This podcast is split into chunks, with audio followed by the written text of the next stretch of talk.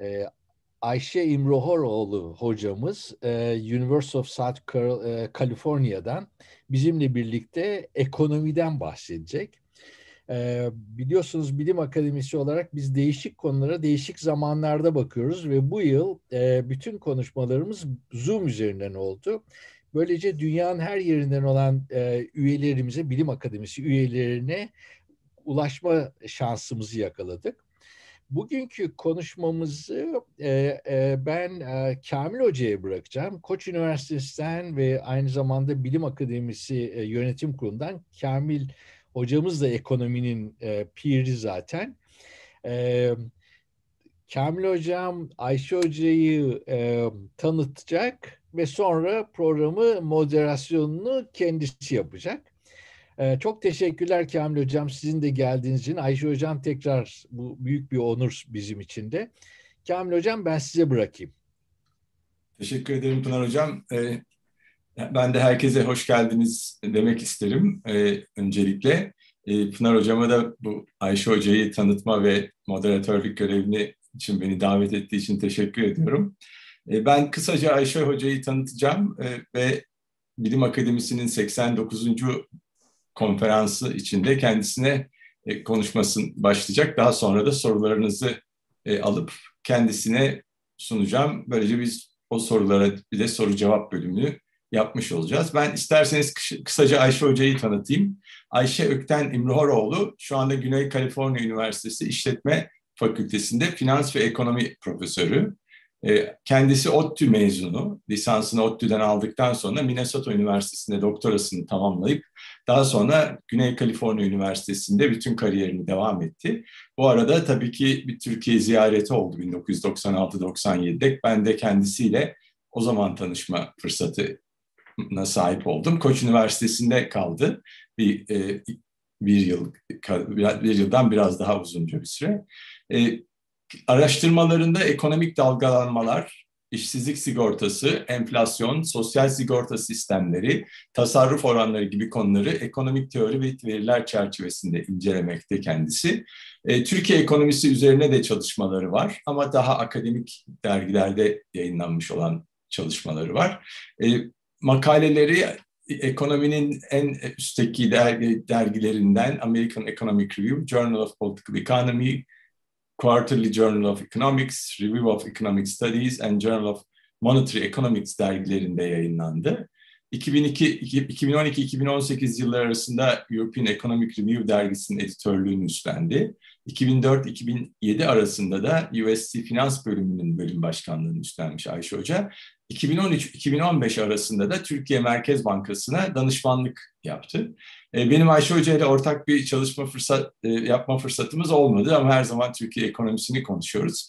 E, Koç Üniversitesi'nde de Ayşe Hoca katkısını devam ettirmekte. 2007'den bu yana kış ekonomi çalıştayını yürütüyoruz. Galiba yürütüyorduk. 2020'ye de yapamadık çünkü pandemi nedeniyle. Umarım 2021'de yapabilme fırsatını tekrar yakalarız. Bu, bu akşam Ayşe Hoca bize grafiklerle Türkiye ekonomisi dün ve bugün e, konuşması yapacak. Ayşe Hocam 40 dakika gibi bir süremiz olacak.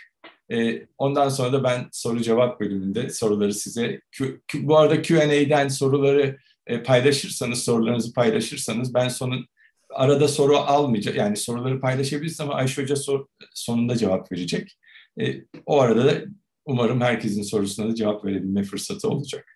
Ayşe Hocam tekrar Bilim Akademisi'nin davetini kabul ettiğiniz için çok teşekkür ederim.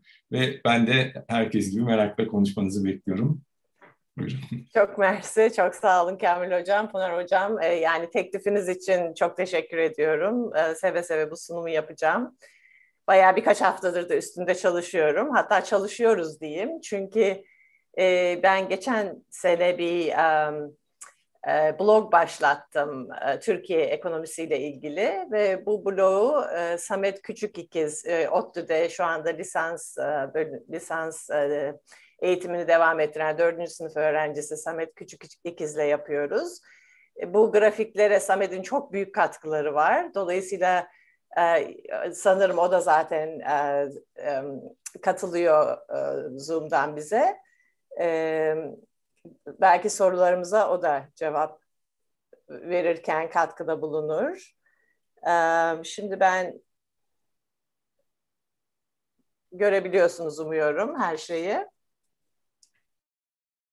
Evet, e, bugünkü konuşmada gerçekten grafiklerle ve gerçekten sadece verilere bakarak e, size bir hikaye yazmak istiyorum diyeyim. Bu verileri kullanarak ve biraz da dışarıdan bakarak, elimden geldiğince politikaya girmemeye çalışarak bir sunum yapmak istiyorum. Fakat tabii ekonomi dedim ama e, Türkiye'de e, ya da şu anda dünyada ekonomiyi konuşmak için önce Covid'den başlamak gerekiyor. Çünkü bu sene e, 2002'den beri başımızdan geçen her şeyin arkasında bu pandeminin etkileri var. Dolayısıyla bunu görmeden, bunu konuşmadan herhangi bir ekonomiyle ilgili konuşmaya başlamak çok zor gözüküyor bana. Ee, onun için ilk olarak en son bu iki gün öncesinin güncel sayıları, onları göstermek istiyorum. Bunlar Türkiye'deki e, vaka sayısı ve e, vefat sayıları. Gördüğünüz gibi çok büyük bir e, dalganın e, hem vaka sayısında hem vefat sayısında çok büyük bir ikinci dalgayı yaşadı Türkiye. E, ciddi azalmalar var e, ama bu azalmaların tabii devam etmesi için e, aşı oranlarında yükselmeler olması gerekiyor. Şu anda aşılama oranları daha e, oldukça aşağıda Türkiye'de. Tabii bunlar hep sizin bildiğiniz şeyler e, ama gene de bir üstünden geçmeden ekonomiye başlamak zor diye düşündüm. E, diğer ülkelerle karşılaştıracak olursak tabii vaka sayısı veya vefat sayısı gibi değil de e, normal bir milyon kişide kaç kişinin e, COVID'e yakalandığı ya da COVID'den vefat ettiği şeklinde göstermek gerekiyor bu sayıları. Onun için e, burada size vaka oranlarını milyon nüfus üstünden gösteriyorum. Burada gördüğünüz kırmızı gene e, Türkiye tabii ki. Kırmızı grafik grafiklerimde hep Türkiye'yi kırmızı rengiyle göstereceğim. E, mor olan İngiltere, e, siyah olan e, Amerika, onlardaki ikinci dalgalanmanın daha çok, daha önceden olduğunu görüyorsunuz bu grafiklerde. Türkiye'deki ikinci dalgalanmanın boyutunun da ne kadar büyük olduğunu, e, İngiltere ve Amerika'ya göre ne kadar büyük olduğunu da buradan açıkça görebiliyorsunuz. Ve ciddi bir düşme kaydedildiğini de aynı şekilde açıkça görebiliyoruz. Um, tabii şimdi buradan nasıl ekonomiye geçeceğiz? Şimdi ekonomide de iki e, konuya yoğunlaşmak istiyorum. E, işsizlik dedim ilkine ama işsizlik ya da iş ya da çalışma hani hepsini baştan göstereceğim. Bir de gelir, e, kişi başına gelir e, ne oluyor Türkiye'de kısa zamanda uzun zamanda ne oluyor? O iki konuda yoğunlaşmak istiyorum ama tabii bu iki konuyu anlamak için arkasında çok dallı budaklı birçok şey olacak e, ve bütün onlara da girmeye çalışacağım bu süre boyunca. Emek piyasasına baktığımızda e, ki bu grafikler yani hangi ülke için çizerseniz çizin e, çok dramatik e, değişiklikler oldu e, COVID sırasında. Şimdi bu grafikte önce bir e, 2019 krizi ve 2020'de COVID krizini belirleyen gri ve mor çizgileri görüyorsunuz. Bunlar krizin başlangıcı ve e, sonunu belirtmeye çalışan e, renkli e, renklerle ayrılmış e, bölümler. Tabii Covid'in sonu geldi mi gelmedi mi bilmiyoruz daha. Onun için ona bitti diyemeyeceğiz. Ama 2019'da da Türkiye'de bir kriz yaşandı. E, bu iki grafikte erkeklerin ve kadınların iş gücüne katılma oranını gösteriyorum. Bunun tanımı da en yukarıda koyduğum çalışanlar, iş arayanlar bunların e, aktif nüfusa bölünmüş hali. Bu e, iş gücüne katılma oranının tanımı diyebiliriz. E, çalışanlar, iş arayanlar aktif nüfusa bölünmüş hali. Şimdi e, grafiklerden gördüğümüz tabii büyük bir düşüş oldu e, COVID sırasında. Ama ayrıca bu sayılar da önemli. Yani e, bu oranların ne kadar büyük olduğu da önemli. Burada da e, altta gösterdiğim sayılar OECD'den alınmış veriler. Buradaki aktif nüfus tanımı birazcık daha farklı. Onun için grafiklerdeki sayılarla bunlar tam örtüşmüyor. E, OECD'nin aldığı sayı e, aktif nüfus e, yaş aralığı 15 ile 64 yaş aralığı. Burada e, mesela erkek iş gücüne katılma oranı e, 2019'da Türkiye'de 78.2, OECD'nin ortalaması yüzde 80. Hani çok farklı değil erkeklerin iş gücüne katılım oranında Türkiye'nin OECD ile karşılaştırılması. Fakat kadınlar grafiğine baktığınızda sağ taraftaki grafik e, dikey eksenden de görebileceğiniz üzere o sayılar çok daha küçük sayılar erkek sayılarına göre. Türkiye'de 2019'da e, katılma oranı, kadınların iş gücüne katılma oranı yani bu çalışan veya iş arayan kadın anlamına geliyor. E, yüzde 38.7. OECD'nin ortalaması yüzde 65. Hani bir ülkeyle karşılaştıralım diyecek olursanız mesela Yunanistan yüzde 60.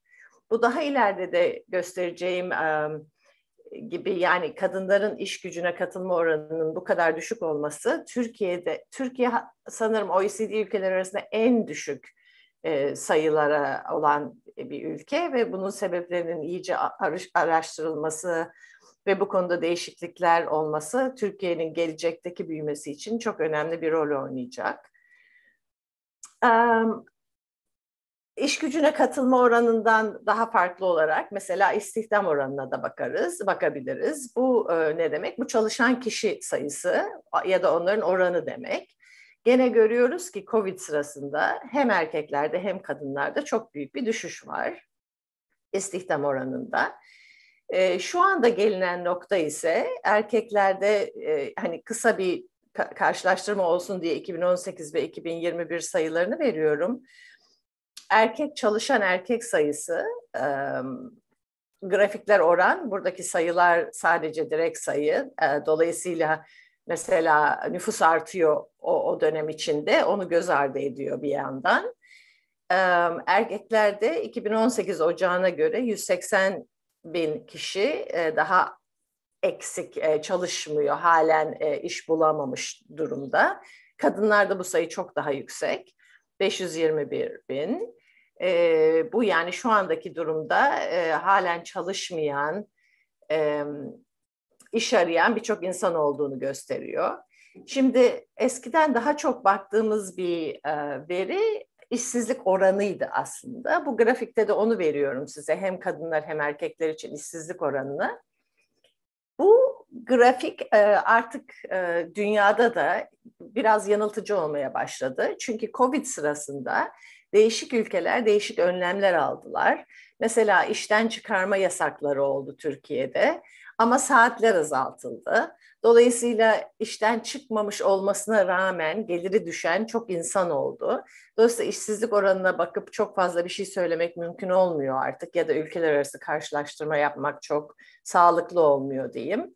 Ama gene de e, yine bu grafikleri bu grafikleri göstermekte yarar var vardır diye bunu da ekledim sizler için.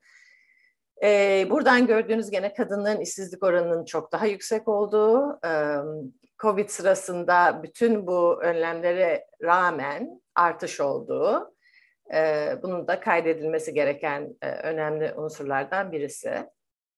Peki gelire bakacak olursak, gelir derken tabii biz makroekonomistler genellikle e, gayri safi yıllık hasılaya ve bunun e, kişi başına e, bölünmüş haline bakıyoruz. Burada e, gayri um, reel gayri safi yıllık hasılanın büyüme oranlarını gösteriyorum. Gene e, gri e, bölümler Türkiye'nin geçirdiği e, kriz e, zamanları. Mesela 2009'a bakacak olursanız bütün dünyada çok büyük bir kriz vardı 2009'da ve Türkiye'deki e, reel gayri safi yıllık hasıla yüzde 15'e kadar düşmüş e, vaziyette gözüküyor bu grafikten de görebileceğiniz gibi. Daha sonra 2019'da bir kriz var Türkiye'de ki bu Türkiye'ye has bir kriz, e, öbür ülkelerde yok. Oradaki düşüş daha daha az. Covid sırasında yüzde ona yakın çok ciddi bir düşüş var ama çok da hızlı bir düzelme var.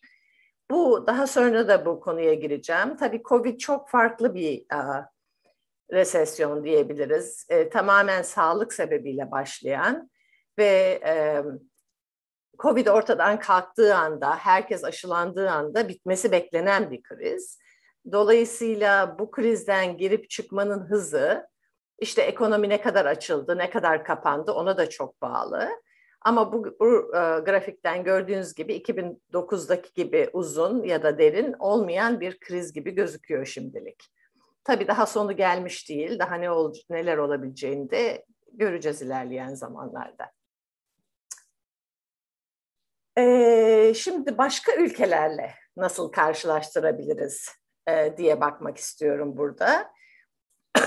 Bu 2020'de 2019'a göre 2020 ile 2019 arasındaki e, gayri safi yıllık hasıladaki değişim oranları. Birçok ülkeyi veriyorum burada.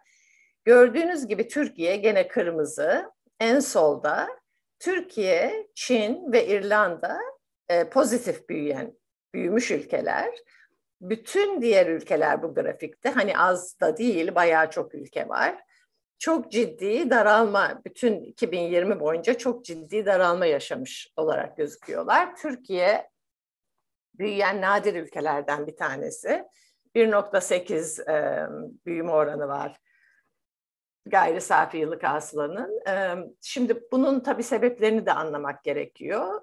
İlerleyen grafiklerde bunları biraz daha anlamaya çalışacağız. Fakat oraya gelmeden önce bir de ekonomi ve Covid'i ikisini birleştirerek birkaç grafik göstermek istiyorum size. Burada 2020'deki Covid vaka sayısı her milyon kişiye düşen ki ülkeler arası karşılaştırma yapabilmek için ve e, gayri safi yıllık hasıladaki büyümeyi grafikliyoruz. Yatay eksende gayri safi yıllık hasıladaki büyüme, dikey eksende de COVID vaka sayısı var. Burada gördüğünüz kırmızı nokta Türkiye. Amerika'yı yukarıda görüyorsunuz siyah nokta olarak. Alttaki büyük e, e, yeşil nokta Çin. E, Çin gene bildiğiniz gibi you know, başından um, çok büyük önlemler alarak Covid'de bayağı e, yavaşlatmış, durdurmuş vaziyette. Onun için neredeyse sıfır gibi gözüküyor Covid vaka sayısı. E tabii bir de nüfus oranına böldüğümüz için o oran olarak çok küçük bir sayı oluyor. Altta gene Kore çok düşük. E, yeşillerin hepsi Afrika ve Asya ülkeleri. Mavilerin hepsi Avrupa ülkeleri, Amerika'daki, Amerika kıtasındaki ülkelerde siyah. Buradan da gördüğünüz gibi her ne kadar Türkiye içinde çok zorluklarla karşılaşmış bir şekilde COVID'i yaşıyor olsak da COVID vaka sayısında ve e, ekonomik büyüme sayısında Türkiye'nin bulunduğu nokta e, birçok ülkeye göre çok e, kötü gözükmüyor aslında. E, bu vaka sayısıydı. Vefat sayısına da bakabiliriz. Bu da aynı tür grafiğin. Bu sefer e, dikey e, dikeyde gösterilen COVID'den e, olan ölüm e, oranları. E, gene Türkiye'nin bulunduğu konum kırmızı noktayla gösterilen. E, Birçok ülkeye göre nüfusa böldüğünüz zaman e, her ne kadar çok büyük bir trajedi yaşamış olsak da birçok başka ülkeye göre e, çok kötü bir konumda değil. Tabii burada bir e, parantez açmak gerekiyor. İkinci dalgayı Türkiye biraz daha geç yaşıyor. Bu sayılar 2020 sayıları. daha çok veriler geldikçe bu grafiklerde de değişiklik olacaktır. Peki değişik krizleri karşılaştırayım biraz da. Şimdi burada istihdamda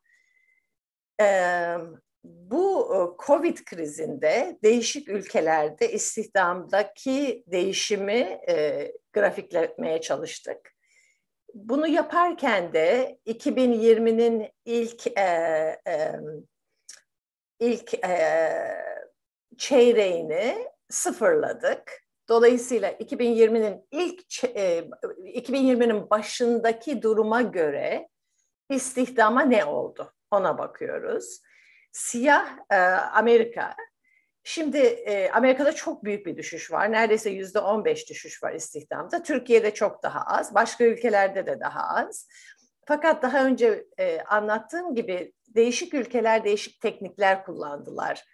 İstihdamdaki e, bu, bu krizde istihdamla ilgili ne yapacaklarına dair.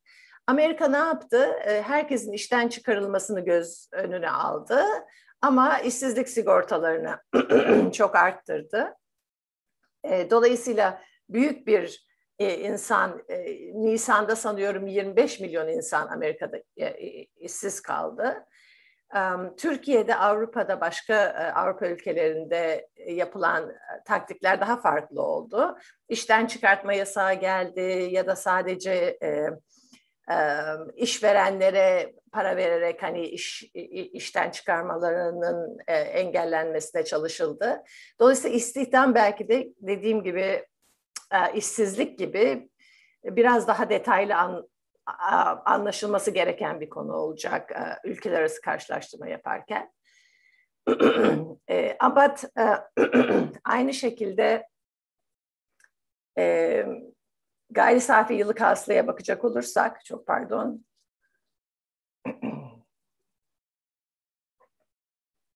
Burada tabii daha farklı ülkelerin neyi nasıl yaşadıkları, gelir gelir konusunda neler olduğunu belki istihdamdan daha sağlıklı diyebilirim. Çünkü gene tabii ki yapılan önlemlerin rolü var ama daha temiz bir veri diyebiliriz buna. Burada Türkiye'nin konumu gene görüyorsunuz kırmızı çizgiyle belirtilen krizin en derin olduğu anda yüzde on düşmüş gayri safi yıllık hasıla. Ve e, şimdi bir önceki e, kriz başlamadan önceki duruma göre e, artış gözüküyor Türkiye'de. Aynı tür ya da pozitif artış Fransa içinde gözüküyor ama İngiltere, Amerika halen kriz öncesindeki gayri safi yıllık hasılaların, hasılalarına ulaşmış değiller. Güney Kore aynı şekilde ilk baştaki gayri safi yıllık hasılasını geçmiş gözüküyor ve e, bu krizi çok daha düşük yaşamış gözüküyor. Yani en e, gayri safi yıllık hasıladaki düşüş 2020'nin e, ikinci e, quarter'ında, e, çeyreğinde yüzde ikiler civarında gözüküyor. Başka bir karşılaştırma da Türkiye'nin yaşadığı önceki krizlerle karşılaştırma olabilir. Burada da o tür bir grafik size göstermek istiyorum. Ee, üç tane krizi e, bir araya koymuş vaziyetteyiz burada. 2009 krizi, 2018-2019 krizi yeşil olan ve Covid krizi kırmızı olan. Burada da yaptığımız şu, kriz öncesindeki dönemi her kriz için, krizin tam başlamadan önceki dönemini sıfırlayıp o krizin akışına bakıyoruz. Şimdi bütün bu verileri yani bir sürü detay var bu verilere bakarken. Mesela diyebiliriz ki Covid başladığında zaten 2018-2019 krizi bitmemişti bile. Yani tam onun başlangıcını kriz bitmiş bir yıl gibi düşünmek de sakıncalı olabilir. E, ama bunu göz ardı etmiyorum ama gene de e, bu şekilde bu dataya bakmanın da bazı yararları olabileceğini düşünüyorum. Onun için bu grafikte bu üç kriz karşılaştırmasını sunuyorum size. Yani burada ilginç olan 2009 krizi ki birçok dünya ülkesi için geçerli bu. Ee, çok e, uzun süren, içinden çıkılmasının çok uzun sürdüğü bir bir kriz. E, burada alt eksende gördükleriniz çeyrekler. Yani e, birinci çeyrekte, 2020'nin birinci çeyreğinde Türkiye'de gayri safi yıllık hasıla yüzde ondan fazla düşüyor. Fakat ikinci çeyreğinde üstüne çıkmış vaziyette eski durumun 2019'un da üstüne çıkmış vaziyette. Ama 2009 krizine baktığınızda ikinci çeyreğinde e, krizin başlamasından sonraki ikinci çeyrekte e, büyük bir düşüş yaşanıyor. Fakat e, bu düşüşten çıkış ta beş, çeyre beş tane daha çeyreğin geçmesinden sonra daki tam olmamış e, vaziyette. Buna benzer grafikleri başka ülkeler için de çizebiliriz tabii ki. Mesela bu Amerika. Amerika'da tabii 2018-2009'da bir kriz yok. Onun için 2009 krizini veriyoruz. E, gördüğünüz gibi 2009 krizi Amerika'da halen e, beş çeyrekte bile kriz öncesi dönemine varmamış vaziyette. Şimdi Covid krizi e, kriz öncesine o da varmamış bir vaziyette ama çok daha hızla toparlanma gözüküyor. Gene dediğim gibi yani bu Covid krizine belki başka bir isim vereceğiz zaman içinde ekonomistler. Çünkü e, şimdiye kadar gördüğümüz krizlerden çok farklı. E, firmaların, ekonominin e, oluşturduğu sorunlardan başlamayan bir kriz bu. Tamamen sağlıkla başlayıp sağlıkla bitecek bir kriz. Herkes aşı olduğunda, bütün e, iş yerleri açıldığında bitmesi beklenen bir kriz. Onun için bunun grafiklerinin daha farklı olması da doğal tabii. Başka ülkeler için de bu bilgilere bakabiliriz. Ben hep ülkeler karşılaştırmasını çok ilginç buluyorum. Çünkü bir ülkede yaşarken sadece o ülkeye yoğunlaşıyorsunuz ve dünyada olanları unutmak kolay oluyor. Halbuki bu krizde özellikle bütün dünya bu krizi birlikte yaşıyor ve çok farklı şekillerde yaşıyorlar. Mesela Kore'ye baktığınız zaman işte Kore ne oldu? Covid'i hızlı yenen ülkelerden bir tanesiydi. Ve gördüğünüz gibi e, Kore'de e, V şeklinde bir düzelme gözüküyor. 2009 krizinde de Kore'nin aslında e, mesela Amerika'ya göre daha hızlı toparlandığını görüyoruz. İngiltere'nin grafiği mavi olan 2009 en azından e, Amerika'ya benziyor. 2009 krizinden tam toparlanma olmamış gibi gözüküyor. Covid krizinde de halen e, alt seviyede devam ediyorlar.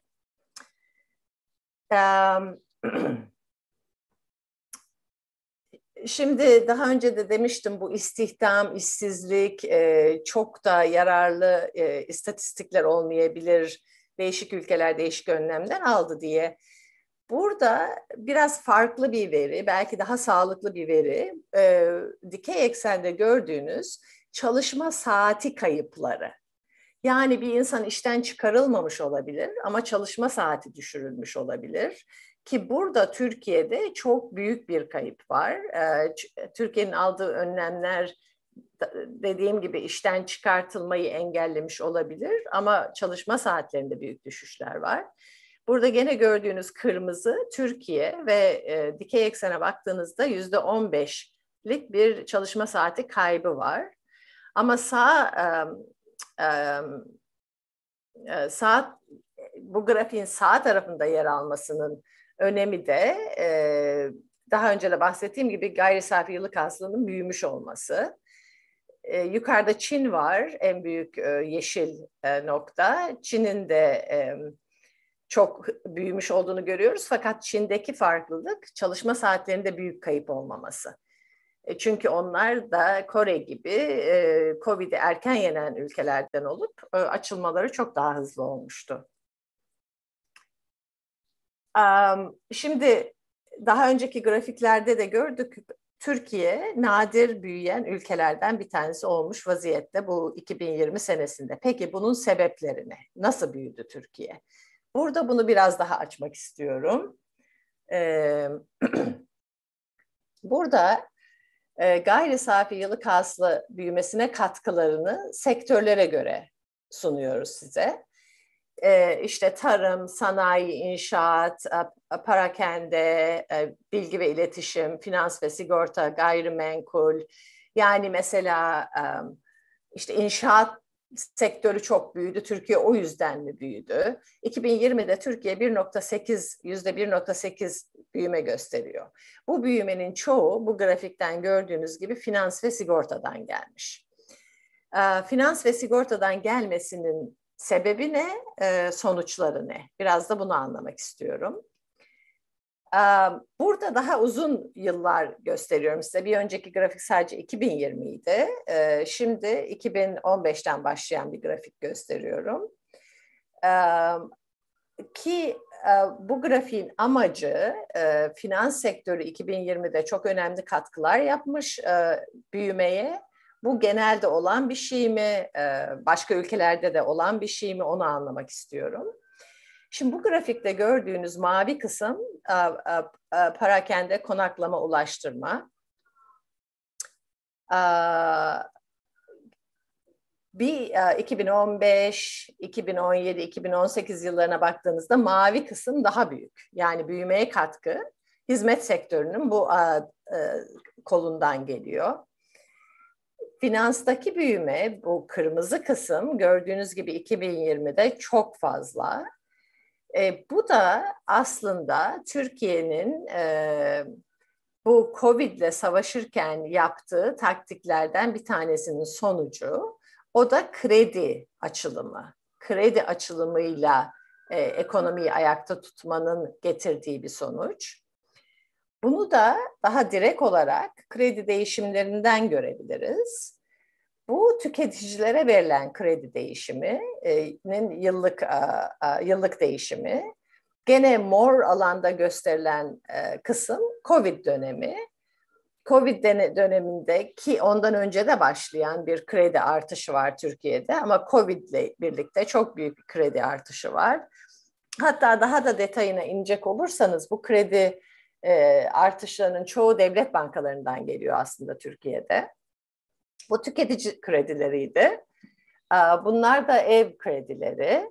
Onlarda da büyük bir artış var. E, dediğim gibi bu e, kriz dönemlerinde ülkelerin bazılarının seçtiği bir e, savaş yöntemi diyebiliriz. Kredileri arttırarak e, insanlara bu dönemi geçiştirecek bir e, araç vermek. Ama bunun bir takım yan etkileri var. Mesela yan etkilerinden bir tanesi konut fiyatlarındaki müthiş artış. Bu konut fiyat endeksi Türkiye'deki ve Covid sırasındaki müthiş artışı buradan açıkça görebiliyorsunuz. Şimdi bunun tek sebebi krediler değil tabii. Aynı zamanda düşük faiz um, politikası. İkisi bir araya geldiğinde konuda konut e, piyasasına büyük bir e, talep artışı yaratıyor ve fiyatlarda büyük artışa sebep oluyor. E, ikinci e, büyük sorun Türkiye'de enflasyon. Bu e, 2021'deki enflasyonu gösteriyor size, e, değişik ülkelerle karşılaştırılmasını. Burada bir tek e, Arjantina'yı koymuyoruz. E, çünkü Arjantina'da çok daha yüksek enflasyon var ve uzun süre boyunca e, o verileri doğru dürüst yayınlamıyorlardı bile. Dolayısıyla dünyada e, bizim kendimizi karşılaştırabileceğimiz ülkelerden sadece Arjantina bizden fazla enflasyon e, yaşayan bir ülke. Bizim enflasyon durumumuz da oldukça vahim. E, bunu da bu grafikten açık açık görebiliyorsunuz. Bunun altında da e, düşük faiz politikası, mali e, maliye politikası e, ve başka birçok sebep var tabii daha da konuşacağımız. Um, bu politikaların hani başka bir e, yansıması dediğim gibi düşük faiz, kur politikası ne, neye sebep olmuş vaziyette? Bu grafik yurt içinde yaşayanların yabancı para mevduatları. Yani Türkiye'deki Türklerin dolar hesapları, euro hesapları. Gördüğünüz gibi 2019'un başından beri büyük bir artış var bunda. Covid sırasında da devam eden. Dolayısıyla yani sadece yabancılar değil, Türkler de Türkiye'de yaşayan Türkler Türk parasından kaçıp yabancı paraya yöneliyorlar bu dönem içinde. Aynı şekilde yurt dışındaki kişilerde e, Türkiye'deki hisse senedi ya da başka türlü e, portföylerinde uzun zamandır düşüş gösteriyorlar. Yani bu e, bayağı uzun zamandır devam eden bir düşüş. E, fakat 2019'dan itibaren de çok çok ciddi düşüşlerin kaydedildiğini bu grafikten görebiliyorsunuz. Daha da ilginci, bunu e, bu datayı yeni buldum. E, hatta merak ediyorum Türkiye'deki ekonomist arkadaşlarım bu konuda ne düşünürler? Bu Statista'nın yaptığı bir anketten e, alınmış bir e, e, bulgu. Burada e, bu ankette insanlara birçok ülkede şey sormuşlar. İşte ne kadarınız e, cryptocurrency tuttunuz, Bitcoin, Ethereum, you know, değişik e, e, kripto e, paralarını e, aldınız diye Türkiye başı çekiyor. E, bu bence bunun arkasında da Türkiye'deki mali politika, düşük faiz, e, kur sorunlarının e, büyük bir etkisi olduğunu düşünüyorum. E, ama bu konuda bilimsel bir araştırma yapmadım. Bu tamamen spekülasyon. Um, bu finans ve sigort finans ve sigorta diye geçiyor bu e, alt hizmetin alt kategorisi ama burada esas finanstan geliyor bu değişiklikler. Hani size gösterdiğim gibi 2020'de finans sektöründe finans sektörünün gayri safi milli hasılaya ka- katkısı çok yüksek. Bu zaman zaman Türkiye'de olan bir şey. E, 2013'te benzerini görüyoruz, 2009'da benzerini görüyoruz. E, belki birçok ülkeler bunu yapıyordur diye düşünebiliriz. E, ama öyle değil. En azından 2020 için öyle değil. Bu grafikte 2020'de finans sektörünün gayri safi yıllık hasılaya katkısını birçok ülke için e, sergiliyoruz. Gördüğünüz gibi Türkiye e, bayağı farklı gözüküyor bu ülkelere göre. Dolayısıyla bu üstünde düşünülmesi, dikkat edilmesi gereken bir konu. Çünkü bu tür bir büyüme sürdürülebilir bir büyüme değil elbette. Zaten kredilerde düşüş başlandığını da aslında görüyoruz. Dolayısıyla 2020'deki bu um, nadir büyüyen ülkelerden biri olmamızın sebebinin arkasında bu finans sektörünün rolünün çok önemli olduğunu fakat bunun sürdürülebilir olmadığını da kaydetmek istiyorum. Um, genel olarak aslında Türkiye'nin kredi büyüklüğü, Türkiye'deki kredinin büyüklüğü, gayri safi e, yıllık hasılayı oranı öbür ülkelere göre çok çok yüksek değil. Ama kriz döneminde çok büyük bir artış gösterdiği için e, bize alarm e, veren bir şey. Yoksa genel seviyesi öbür ülkelere göre çok yüksek değil. Dolayısıyla e, baş edilebilecek bir sorun yok aslında. Doğru politikalar uygulanırsa birçok şeyin düzelebileceği de bir görüntü var aslında. Şimdi biraz da ne kadar vaktim var bakayım. Uzun dönemden grafikler göstermek istiyorum size. Hani hep derslerde gösterilir işte Türkiye gayri safi yıllık hastası büyüklüğü açısından e, dünyadaki ciddi büyük ülkelerden bir tanesi aslında. Ama tabii önemli olan gayri safi milli hasılanın büyüklüğü değil, adam başına, kişi başına düşen gayri safi yıllık hasılanın büyüklüğü ve orada da Türkiye oldukça düşük e, değişik ülkeler arasında. Um, ama benim merak ettiğim zaman içinde nasıl bir yol çizdiği Türkiye'nin. Dolayısıyla size biraz zaman içindeki grafikleri göstermek istiyorum ama ondan önce bir, bir not düşmek istiyorum. Şimdi e, bu e, karşılaştırmaları yapmak çok da kolay değil. Çünkü sonuç olarak her ülkenin gayri safi yıllık hasılası kendi ülkesinin e, para birimiyle ölçülüyor. Yani Türkiye'de 22'de 2020'de gayri safi yıllık hasıla 5 trilyon 47 milyarken kişi başı gelirde 60 bin TL iken bunun dolar olarak ne olduğu doların ne olduğuna bağlı. E bizim ülkemizde de dolar her dakika oynadığı için sanki kişi başına gelir de her dakika oynuyor gibi bir durum var. Ee, ülkeler arası karşılaştırma yaparken bu kurdaki değişikliklerden arındırmak da biraz yararlı oluyor.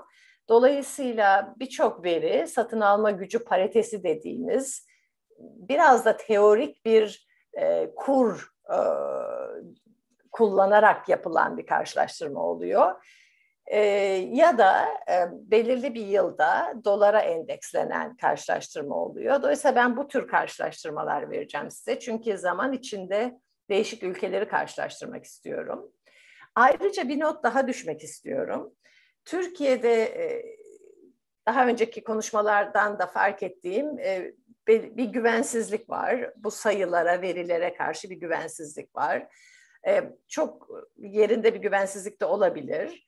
Ama e, e, birçok inter, internasyonel organizasyon bu verilere de dikkatli bakıyorlar aslında. Size şu örneği vermek istiyorum. Bu benim bu verileri aldığım veri bazı Total Economy Database diye bir veri. Burada e, Çin için iki tane veri veriyorlar. Birisi official Çin hükümetinin verdiği veriler, öbürü de alternatif e, kendi ve başka ekonomistleri kullanarak ortaya çıkan veriler. Mesela 2019'da gayri safi yıllık hasılaya baktığınızda Çin'de 16 ya da 13 gibi sayılar görüyorsunuz. Fakat hani bu sayılar arasındaki fark çok büyük olmayabilir. Ama bu veriyi kullanarak 2010-2019 büyüme oranlarına baktığınızda Çin'in devlet tarafından verilen büyüme oranı yüzde 88, bu alternatif veri bazında baktığınızda yüzde 48. Çok büyük farklılıklar var. Türkiye için şu anda farklı bir veri veren e, internasyonel bir organizasyon yok. Dolayısıyla biz de Türkiye için bu verileri kullanıyoruz. Ve e, mesela Türkiye ile Çin'i 2010-2019 büyümesini karşılaştırdığınızda hangisine bakacağınızı şaşırıyor insan. Yani e, Çin hükümetinin verdiği sayılar ki mesela e, Dünya Bankası onları kullanıyor. Onu kullanacak olursanız yüzde 88 büyümüş, Türkiye yüzde 45 büyümüş. E, alternatife bakacak olursanız Çin ve Türkiye'nin büyüme oranları çok da farklı değil birbirlerinden. Neyse ben bu datayı kullanarak değişik ülkeleri karşılaştırmak istiyorum. Önce Türkiye ile başlayalım. 1950'den beri Türkiye'nin kişi başına düşen gayri safi yıllık hasılası bu grafikte gözüküyor. Tamam hep artıyor ama bu çok da bilgi veren bir grafik değil bence. Ee, başka ülkeler de çünkü artıyor. Dolayısıyla başka ülkelerle nasıl karşılaştırabiliriz? Ben size şöyle bir karşılaştırma önermek istiyorum. Ee, ki bu karşılaştırmanın altında e, makroekonomistlerin kullandığı solo büyüme modeli diye bir model var. Bu modelin dediği şöyle bir şey zengin ülkeler, belirli bir teknolojide belirli bir yere gelmiş ülkeler daha yavaş büyümeye başlayacaklar. Fakir ülkeler ilk başta sadece e, sermaye birikimiyle hızlı büyüyebilirler aslında ve e, zengin ülkeleri yakala, yakalayabilirler. E, ben de böyle bir yakalama olmuş mu onu göstermek istiyorum size. Onun için 1951'de başlıyorum. Burada İngiltere'yi zengin ülke olarak alıyorum ama Amerika'yı da alabilirsiniz. 1951'de e, İngiltere'deki kişi başına düşen gelir 12 bin dolar, 12 bin 600 dolar. İspanya'da 5900, Yunanistan'da 5100, Türkiye'de 4500 dolar. Dolayısıyla İspanya, Yunanistan ve Türkiye İngiltere'nin e, seviyesinin yüzde 47'sinde, yüzde 40'ında, yüzde 35'inde. Hani farklılıklar var ama çok büyük farklılıklar değil. Şimdi bu ülkeler zaman içinde nasıl değişmiş? Size önce İspanya ve Yunanistan'ı göstereceğim.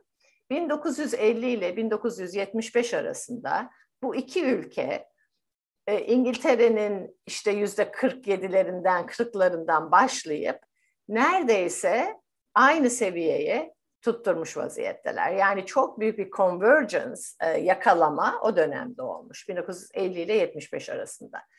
Daha sonra Yunanistan'da görüyorsunuz hatta 2009 krizinde Yunanistan çok kötü etkileniyor ve hani çok büyük bir düşüş yaşıyor. Peki Türkiye? Türkiye'de ne olmuş?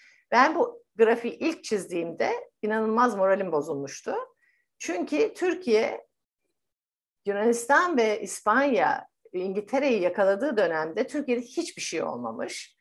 Ee, ki büyümüşüz, büyümüşüz ama çok daha hızlı büyümemiz gerekiyormuş. Belki kendi içimizde kendimizi tebrik etmişiz. Biz bu dönemde çok iyi büyümüşüz demişiz. Ama İngilt yani Yunanistan ve İspanya ki onları örnek alıyorum komşu ülkeleriz, komşu sayılırız, hani çok birbirimizden uzak değiliz.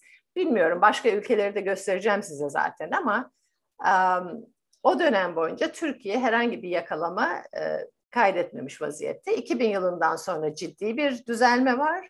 Onu da göz ardı etmemek gerekiyor. Şu andaki gayri safi yıllık hasıla adam başı kişi başına düşen e, miktar Yunanistan'ı yakalamış vaziyette daha.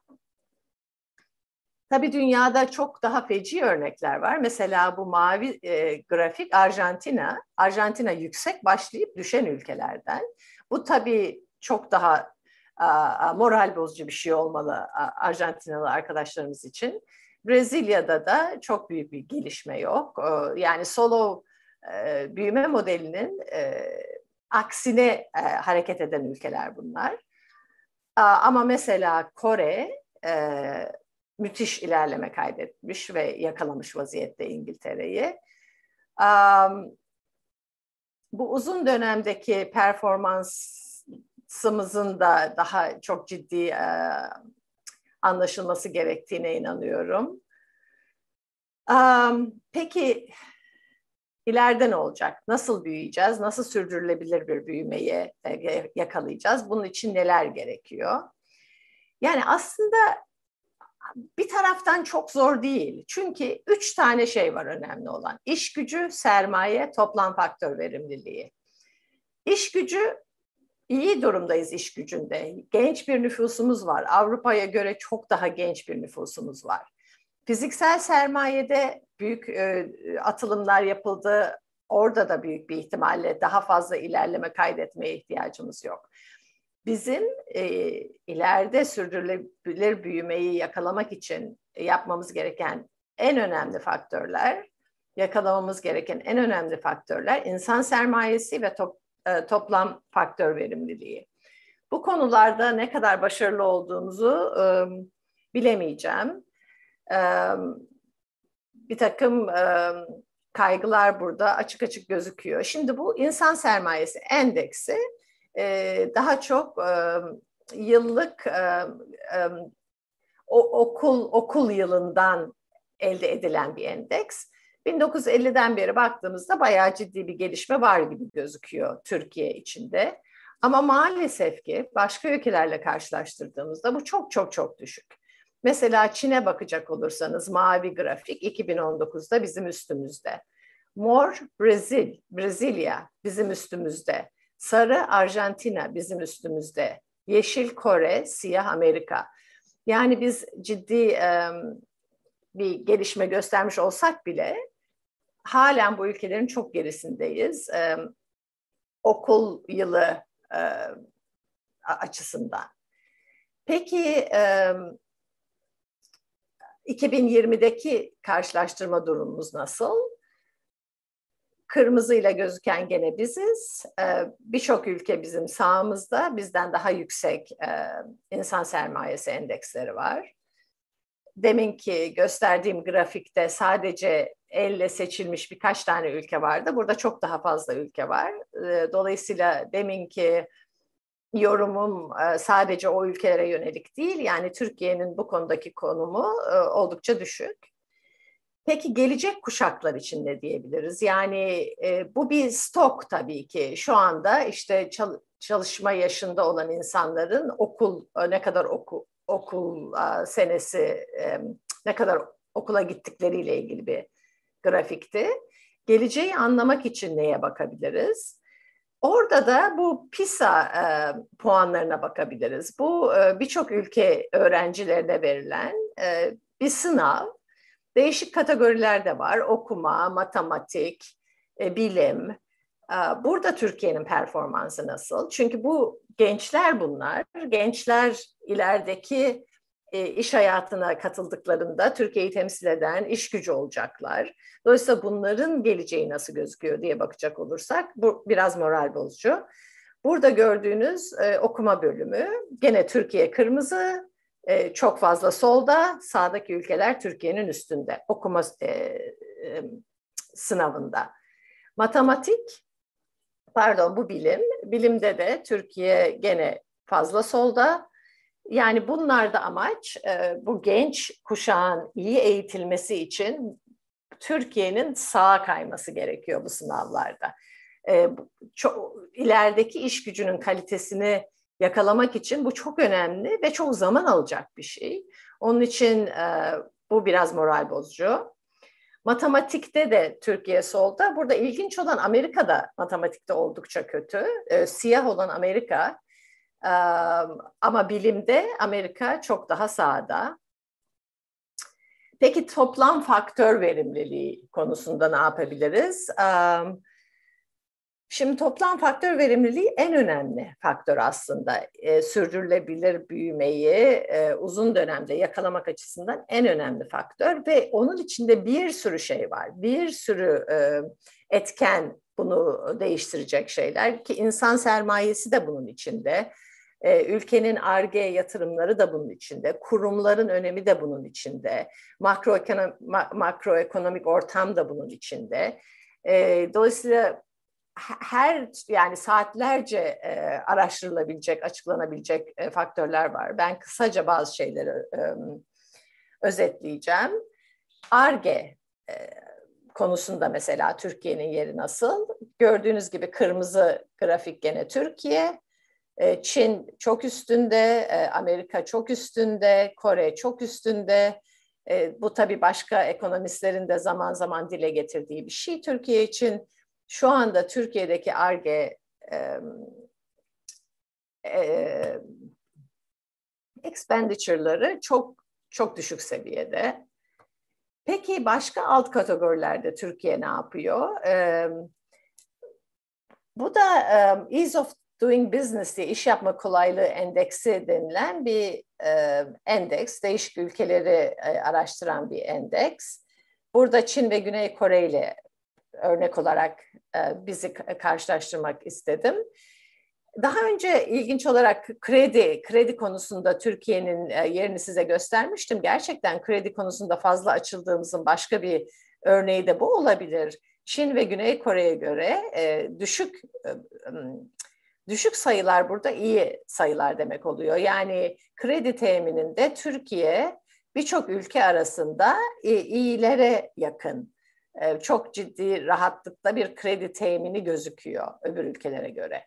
Ama mesela şirket tasfiyesi konusunda Türkiye çok kötü gözüküyor. Yani burada yüksek 125. E, e, kategoriye yakın olmak birçok ülkeden daha kötü olduğunu gösteriyor Türkiye'nin şirket tasfiyesi konusunda. Aynı zamanda iş kurma konusunda. Bu ikisini ben önemsiyorum çünkü Türkiye'de büyük bir işsizlik var. Daha önce de gösterdiğim gibi işe katılma oranları düşük. Erkeklerin e, çok düşük olmasa da kadınların çok düşük. Bunun düzelmesi için hem iş kurmanın hem şirket tasfiyesinin çok daha kolay olması gerekiyor ki dinamik bir iş e, ortamı sağlanabilsin.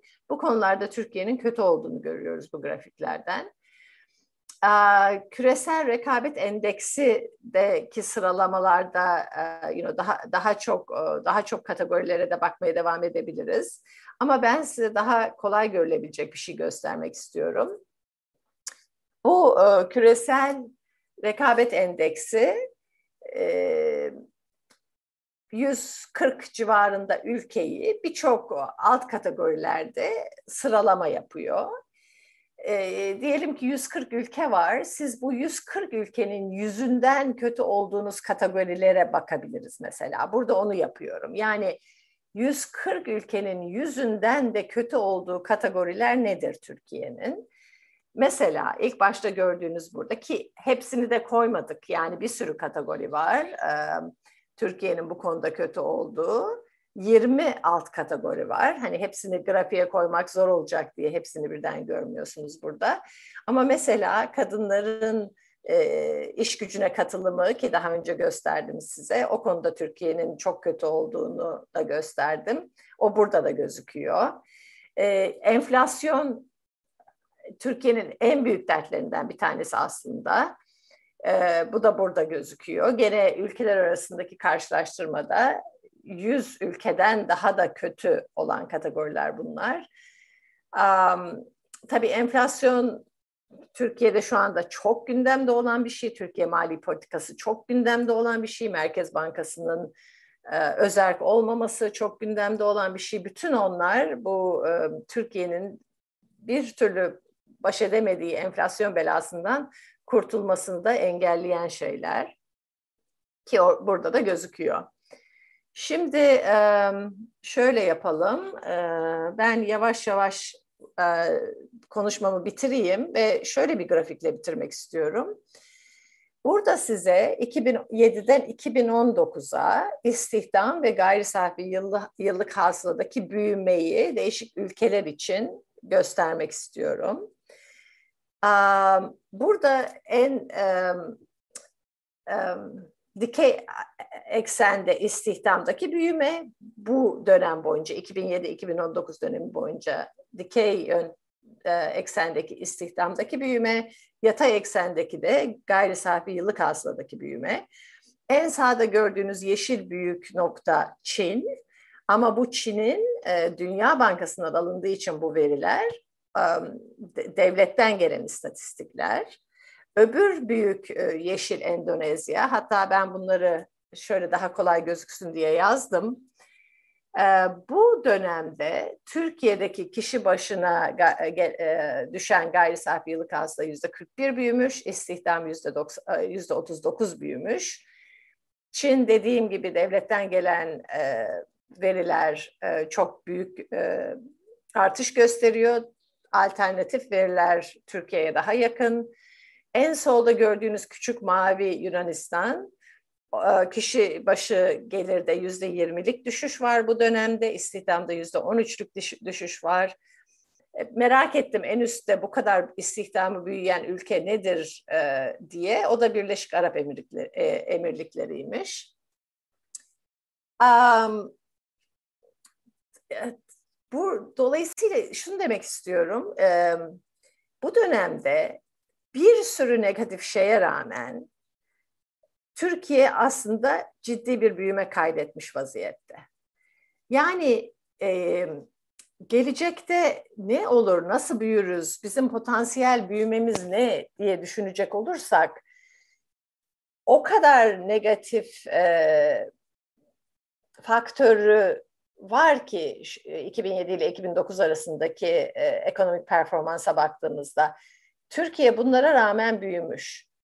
Eğer biz bir şekilde bu negatif faktörlerden kurtulmayı becerirsek, enflasyonumuzu düşürürsek, mali politik, maliye politikasımızı düzeltirsek, Merkez Bankamızı özerk yapabilirsek, e, dışarıdan gelen yatır, yatırımcılara güven verebilirsek, bu genç potansiyel, genç e, nüfuslu e, ülkede çok büyük bir potansiyel var aslında onları yakalamamak e,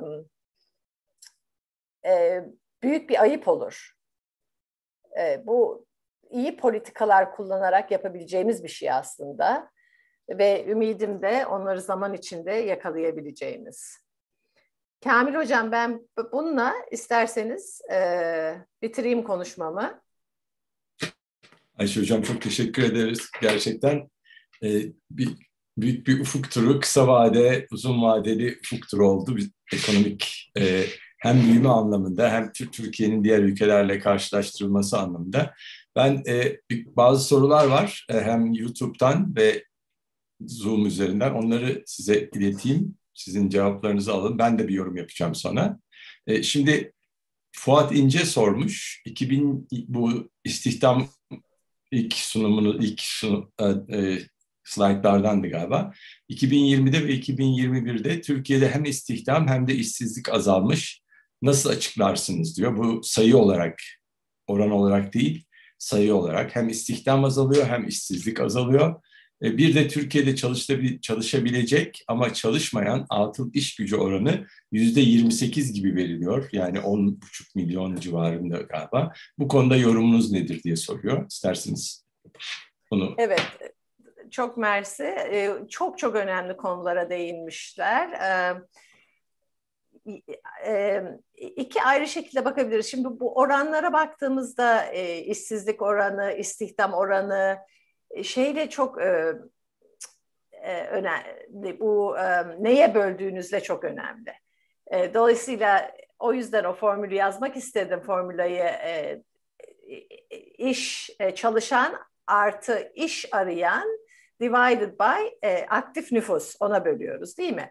E, şimdi de, daha ikinci soruda da sorulduğu gibi bazı e, çalışanlar o kadar e, bezip de artık iş aramamaya başladıkları zaman bu e, labor force'tan çıkmış oluyorlar. Dolayısıyla oranlara bakarken yanılmaya da sebep olabiliyorlar. Yani işsizlik e, çok artmış gibi gözükmeyebilir. Çünkü bir sürü insan iş aramıyorum demeye başlamış olabilir. Ki bu Türkiye'de çok yüksek bu sayılar. Ben en sağlıklı karşılaştırmaları Betam'ın e, e, publicationlarından görüyorum bu konuda. Çok detaylı, e, Betam çok detaylı işte hem işsizlik hem e, iş aramaktan bezmiş o yüzden artık aramayan insanların detaylarını çok güzel veriyor. Gerçekten orada e, bu grafiklerde tam da gözükmeyen daha büyük sorunlar var aslında. E, yani Türkiye'deki çalışma ortamının e, sorunları sadece benim grafiklerim grafiklerde gösterdiğimde kalmıyor kesinlikle. İkinci bir soru e, Yusuf Işık, e, belki tanıyorsunuz Yusuf Hoca'yı da. Çok teşekkürler diyor. Türkiye 2020'de diğer ülkelerin çoğundan farklı olarak küçük bir pozitif büyüme gösterdi. E, bunu siz de not ettiniz, özellikle vurguladınız. Diğer taraftan 2018-2020 döneminde sizce Türkiye'nin büyüme kapasitesi ya da potansiyel büyümesi ne yönde ve nasıl gelişti? diye sormuş. E, yani e, bence hep biz potansiyel büyüm, büyümemizin altındayız. E, onu vurgulamaya çalışıyordum. Yani düzeltilmesi gereken birçok konu var. Buna rağmen bu kadar büyümüş olmamızı ben aslında hayretle karşılıyorum bir taraftan. E, genelde potansiyel büyümenin çok altında olduğumuza inanıyorum. Çünkü özellikle enflasyon çok büyük bir problem. Yani tamam kredi arttırarak kısa dönemde büyümek mümkün ama enflasyon aynı zamanda o kadar büyük belirsizlikler getiriyor ki ekonomiye. Kurdaki dalgalanmalar o kadar büyük belirsizlikler getiriyor ki bu büyümeyi kesinlikle negatif etkileyen şeyler. Yani bir yabancı şirket Türkiye'ye niye gelsin? Yaptıkları, elde ettikleri gelir bir gün içinde yüzde on, yüzde yirmi düşebilir. Bu kurdaki dalgalanmalar büyük sorunlar e, bunlar olmasaydı kim bilir ne kadar büyüyebilirdi Türkiye. Dolayısıyla hep altında olduğumuzu düşünüyorum.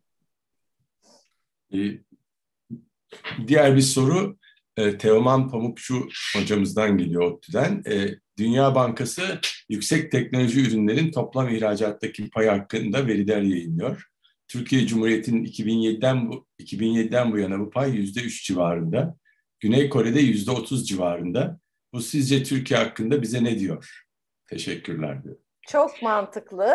ARGE e, grafiklerinden de gördük ki Türkiye'nin ARGE konusundaki e, bütçesi çok çok düşük. O konuda yapılan yatırımlar çok çok düşük. O düşük olduğu zaman tabii ki yüksek teknoloji üreten mallar da çok düşük olacak. Yani o grafiklerle bu bilgi çok birbiriyle örtüşüyor aslında. Bu da gelecekteki büyümeyi e, yakalayabilmemiz için geride kaldığımızı da gösteriyor. Yani ARGE konusunda bu kadar e, geride olmamız bunu yakalamak çok zor. Bunları yakalamak çok zaman alan şeyler.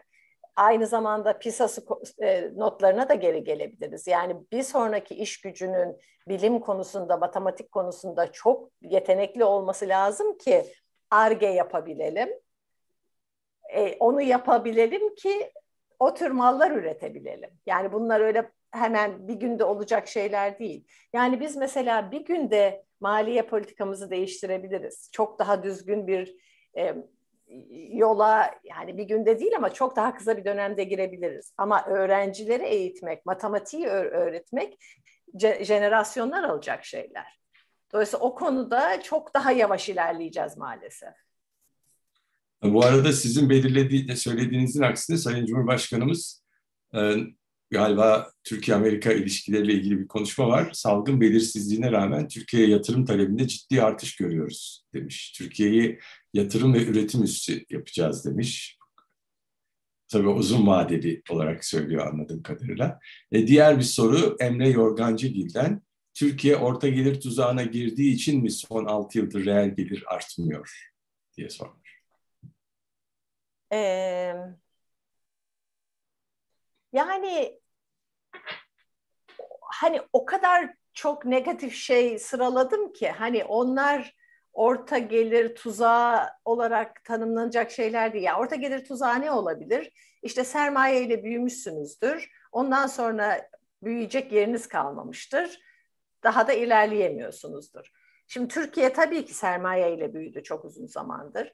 Ama daha önce de dediğim gibi o kadar çok başka negatif şeyler var ki hani onlar düzelse daha yüksek büyümeyi yakalayabiliyor olmamız lazım bizim. Daha tam o orta o tuzağa daha düşmüş olmayabiliriz yani. Onun ondan daha çok sorunlar var. E, YouTube'dan bir yorum daha doğrusu soru cinsinden ilk başta yaptığınız karşılaştırmalar böyle ülkelerin e, Covid'den ve diğer krizlerden çıkışları ile ilgili İbrahim Çağlayan sormuş. Büyüme ülkelerin kendi para cinsinden olduğu için karşılaştırma sağlıklı olur mu? E, o reel büyümeydi galiba değil mi zaten? Reel büyümeydi evet. Evet. Yani, yani o zaman e, evet yok o, o grafikler sağlıklı yani e, kendi içinde tutarlı şekilde e, yapıyoruz evet. Benim bir sorum olacak. Şimdi e, daha doğrusu bu Türkiye yüzde 48 mi Çin'le karşılaştırmışsınız. Çin yüzde 48, Türkiye yüzde 45, 2010-2020 arası. Şimdi gerçekten bu çok iyi bir performans, Çin performansını göstermiş. Bu aslında yine 2010 yılında Türkiye bir ilk yılda yüzde 10 büyümüştü. Enflasyon yüzde 10'du, cari açık yüzde 10'du. Çin de yüzde 10 büyümüştü. Enflasyonu çok düşüktü, cari açığı yoktu, cari fazlası vardı. Şimdi aslında ona getirmek istiyorum. Yani Türkiye büyürken borç, borçlanarak büyüdü. Yani e, o anlamda 2000'li yıllarda bizim büyümemize baktığınız zaman biz dış krediyle büyüdük. Dışarıdan gelen sermaye ile büyüdük. Ama şu anda artık o sermaye gelmiyor. Siz de dediğiniz nedenlerle yani makroekonomik reformları bile biz terse döndürdük. Yani Merkez Bankası'nı özelleştik, bağımsız yaptık. Şimdi tamamen e, her gün bir Merkez Bankası başkan yardımcısı ya da başkanı değiştirilebilir. Böyle haberler gelebilir. Bu konuda bir biraz daha yorum yapabilir misiniz? Yani özellikle e, büyümenin kaynakları nasıl finanse ettiğimiz bizim önümüze bir fatura olarak çıkacak. Yani Çin'in önünde belki böyle fatura çıkmayacak çünkü Çin'in tasarruf oranı da yüksek. Bizim tasarruf oranımız yatırım oranımızın altında olduğu için biz hep cari açık vererek büyüdük. Ama Çin cari fazla vererek büyüdü. Evet, şimdi benim aslında Çin Çin'in e, tasarruf oranı ile ilgili bir makalem var. Evet. E, yani aslında çok ilginç. Evet Çin'de tasarruf oranı çok yüksek. Yani fazla bile yüksek diyebilirsiniz. Ee, biz hani onu araştırmıştık. Niye bu kadar Çin'de yüksek? E, şunu, şunu da söyleyelim aslında e, izleyiciler açısından. Cari açık aslında ülkenin tasarruf oranı e, ve yatırım oranı arasındaki farktan kaynaklanıyor. Eğer tasarruf oranı ülke içindeki şirketlerin yatırım oranından fazlaysa cari fazla oluyor. Azsa cari açık oluyor.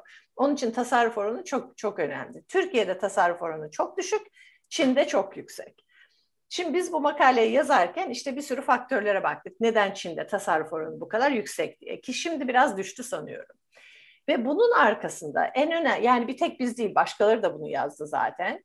Çin'in biliyorsunuz 80'lerde başlayan tek çocuk e, politikası vardı. Yani ailelere sadece tek çocuk yapabilirsiniz dediler ve bunu çok ciddi şekillerde e, yöntemlerle e, tutturdular. Yani büyük cezalar, ikinci çocuk e, okula gidemiyor çünkü kayıt edilebiliyor. Çok ciddi cezalarla yaptılar. Bizim gösterdiğimiz ki başkaları da gösterdi bunu. Bu tek çocuk politikasının tasarruf oranlarına çok büyük etkisi oldu. Şimdi şöyle düşünün.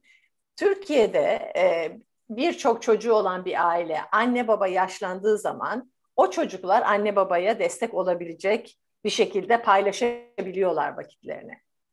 Çin'de tek çocuk var. O tek çocuk evlendiği zaman dört tane anne baba var ortada. Yaşlandıkları zaman onlara bakacak kişi yok. Bizim modelimiz tamamen bunu modellemişti. Ve buradan e, gördük ki Çin'deki e, o jenerasyon çok fazla tasarruf etmek zorundalar. Çünkü yaşlandıkları zaman onlara bakacak genç bir nüfus yok yanlarında. Çünkü o genç nüfus ya çalışacak ya çalışmayacak. E, bu yani şimdi bu çok garip bir sebep. Bu e, bu sebepten tasarruf oranının çok yüksek olması çok da iyi bir şey değil. Ama tamam bu neye sebep oldu? Cari açık olmadı, cari fazlası oldu Çin'in ve yabancı yatırımlarla büyümesi gerekmedi. Türkiye Çin gibi olabilir miydi? Olamazdı. Türkiye'de birçok çocuk var, nüfus var. Ayrıca Çin'de e, nüfusun yüzde ellisi neredeyse sosyal e, sigortası yoktu. Emeklilik sigortası yoktu o dönemde. Dolayısıyla emeklilikleri için de para biriktirmeleri gerekiyordu. Türkiye'de çok ciddi bir sosyal e, yani emeklilik maaşları e, Çin'e göre çok daha yüksek. Dolayısıyla e, Türkiye'de tasarruf oranlarının Çin'den düşük olması çok şaşırtıcı gelmemişti bize o makaleyi yazdığımızda. Ama tamam bunun etkisi ne oldu? Biz gerçekten dışarıdan borç alarak büyüdük. O paralar gittiği anda da bizi negatif olarak etkiledi. Ama burada sorun ne? Borç almamız değil. O paraların gitmesine sebep olan politikalar. Yoksa yabancı yatırımcı arıyor. Yani parasını koyacak yer arıyor. Biz iyi bir ekonomi sunsak onlara o yabancı yatırımcı gene gelecek tabii ki. Dolayısıyla burada sorun bizim tasarruf oranımızdan çok politikalarımızın yabancı yatırımcıyı kaçırmış olması bence. Evet bence de çok haklısınız hocam. Çok güzel bir değerlendirme oldu. Şimdi bir soru daha geldi. Sema Bahçeci sormuş. Sunum için çok teşekkür ediyor kendisi. Covid-19 sonrası dönemde Türkiye potansiyel büyümesini arttırmak için hangi fırsatlardan yararlanmalı? Hangi alanlara yönelmeli? Oldukça zor bir soru tabii. Siyasal istikrar ve yapısal reformlar haricinde yorumunuz ne olur? Valla yani enflasyon diyeceğim. Hani en en kolay aslında en kolay çözülebilecek sorun enflasyon.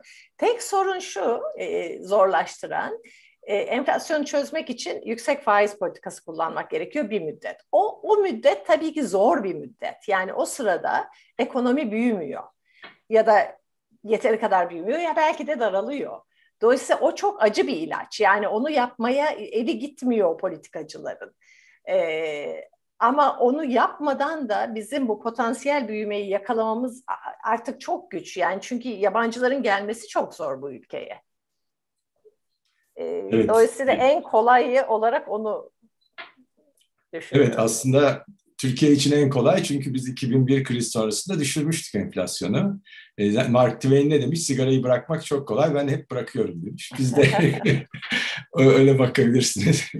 biz de enflasyonu düşürdük ama tekrar çıktı. evet. evet. Şimdi bu notla ben Ayşe Hocam çok teşekkür ediyorum. Gerçekten çok güzel bir ekonomide kısa vade, uzun vade ve Türkiye'nin karşılaştırdığı özellikle ekonomi politikalarından kaynaklanan sorunlarla ilgili bir ufuk turu yaptınız ve bu arada tabii ki şeyi blogunuzu adresini ben not etmeyi unuttum. Turkish-ekonomi economy, turkish-economy.com. Bu blogdan Ayşe Hoca'nın Ayşe Ökten olarak geçiyor orada. Ayşe Ökten'in ve Horoğlu tabii ki ama ve e, Semi, co-author'ınızın adını unuttum. Samet Küçük İkiz. Samet Küçük İkiz'in çalışmalarını izleyebiliyorsunuz. Ben her zaman takip ediyorum. Twitter'dan da paylaşmaya çalışıyorum. Bu notla çok teşekkür edeceğim ama etmekten önce tabii ki size biz her e, konuşmadan sonra yaptığımız bir plaket paylaşıyoruz. Normalde tabii ki bunu biz e, Yapı Kredi Kültür'ün e, kongre salonunda, salonunda yapıyorduk. Orada size elden vermek isterdik ama ne yazık ki şartlar buna izin vermiyor. Umarım e, biz sana size şu anda dijital olarak bunu ben size vereceğim. Görebiliyorsunuzdur umarım. Bilim evet. Akademisi Konferansları 89. E, serisinde 89. konferans. Ayşe Hocam bunu biz e, size şimdi takdim etmiş olalım. Bunu e-mail ile size göndereceğiz. Daha sonra da elden ulaştırırız. Umarım bu yaz katılabilirsiniz. Ben e, bu, Türkiye Türkiye'ye gelebilirsiniz ve Beşiktaş'taki ofisimize bekleriz sizi. Belki orada size elden verme şansımız olacak. Ben tekrar e, çok teşekkür ediyorum Ayşe Hoca'ya ve bütün katılımcılara ve soru soran arkadaşlara. Bilim Akademisi üzerine e, bizim Bilim Akademisi adına teşekkür etmek istiyorum. Bu arada Pınar Hoca da belki bir teşekkür etmek ister. Ona da bir söz vereyim. Ee, ben de çok teşekkür ederim Ayşe Hocam ve bu değerli katkılarınız için. Yani insan kendini durduramadan seyrediyor. Hakikaten çok değerli bir çalışma oldu. Umarım başka açılardan da konuşmaya devam ederiz. Kamil Hoca'nın yaptığı bir takım çalışmalar var. Onun üzerinden de devam ederiz buna. Bunların e, Türkiye'ye katkısını e, burada bir iki dakikada anlatmak mümkün değil ama sizle konuşmak isteriz. E, eminim Kamil Hoca da bunu söyleyecektir. Bilim Akademisi açısından e, size çok minnettarız. Sağ olun. Ben teşekkür ederim. Gerçekten e, davet ettiğiniz için seve seve bu konuda çalışıyorum. Ben Kamil Hoca'ya da söylemiştim zaten. Türkiye'den ne teklif gelse ben evet diyorum. Onun için her türlü konuda açığım e, katkı göstermeye, yardım etmeye. Sağ olun. Sağ olun. Çok teşekkürler tekrar Ayşe Hocam. Bütün katılımcılara da